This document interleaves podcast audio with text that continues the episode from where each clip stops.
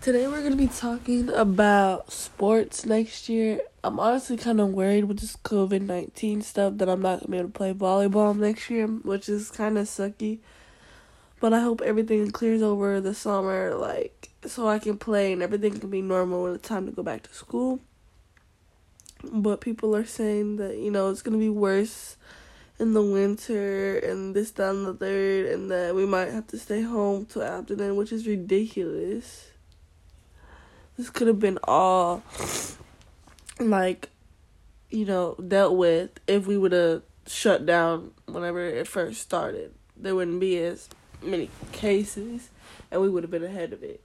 This is just dumb to me and i wish we could just like skip past this everything go back to normal.